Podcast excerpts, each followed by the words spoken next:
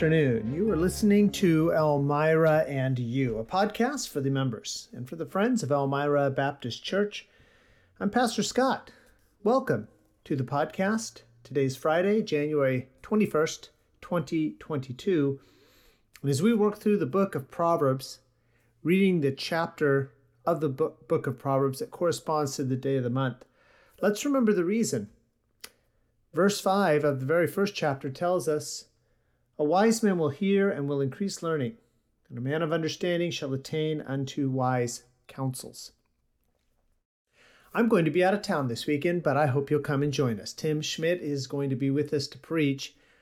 I'm afraid his wife is unable to join us, so regardless of what I say, in the future of this podcast, Tim Schmidt will be with us, and his wife will not be able to join us this weekend. But things are in good hands, and I know that you will enjoy worshiping the Lord together, and I know I will enjoy worshiping the Lord with those folks that I am with on Sunday.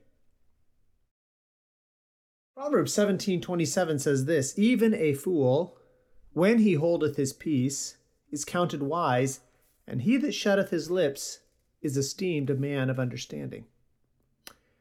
When I was a teenager, I saw posted on the wall, on a wall, the saying, Better to be thought a fool than to open your mouth and remove all doubt. I thought that was clever, so I memorized it. And later I shared with my pastor, Hey, I saw a saying recently better to be thought a fool than to open your mouth and remove all doubt. When I mentioned that saying to him, he responded with Proverbs 17:27, even a fool, when he holdeth his peace, is counted wise, and he that shutteth his lips is esteemed a man of understanding. My pastor had truly learned to think in the patterns of God's Word, while I was thinking in men's patterns. Thinking biblically is the result of meditating on God's words. As we chew on His words, as we meditate on His words, as we think deeply on God's words, then our minds begin to think as God desires us to think. The meaning of this verse is quite clear. Sometimes the best thing we can say is nothing at all. That can be hard for those of us that really like to put in a word, really like to give our opinion, really think that we're smart people and people ought to listen to us. I've learned by painful experience that sometimes the best things best thing to say is nothing at all.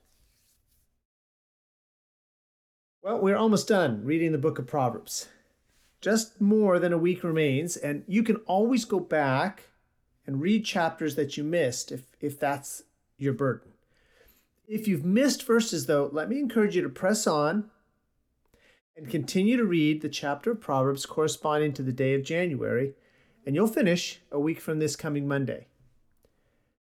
And don't forget, sometimes the best thing you can do is to say nothing at all. Our book review today is Darwin's Black Box. This is a book for those of you interested in science. Darwin's Black Box, the biochemical challenge to evolution. This book is now over 20 years old. I first read it about 20 years ago. It's not a particularly long book, 253 pages. It can be quite detailed and specific for those of you that are interested in a deep dive into science, but he does a good job of breaking it down for those of us that are not scientists to make it understandable. Michael Behe is the author of Darwin's Black Box, and Professor Behe is a professor at Lehigh University, a chemistry, biochemistry professor there. He knows much about the body and how the chemistry of the body works, and he is responsible for the term irreducible complexity. Irreducible complexity. He argues that the mechanisms available to neo Darwinism to see a change in between species, those mechanisms are not enough to change species at the molecular level, at the cellular level. It's a very interesting read. Again, if particularly if you are interested in science. Without the appendix, it's only about 253 pages. It's not a particularly long book. And as I said, he does a good job of breaking it down and even at times saying you can skip this next part if you don't want to get into the weeds, so to speak, or into the cells, so to speak. But he gives quite a bit of detail for those of you that want that detail. If you've never read Darwin's Black Box, the, Bi- the Biochemical Challenge to Evolution, I would encourage you to read it. And this would make an excellent book to give to a, an atheist or an agnostic or an unbeliever who says they're genuinely interested in the scientific arguments against Darwinism. This is one of the strongest arguments at the cellular, at the molecular level that they will perhaps ever read.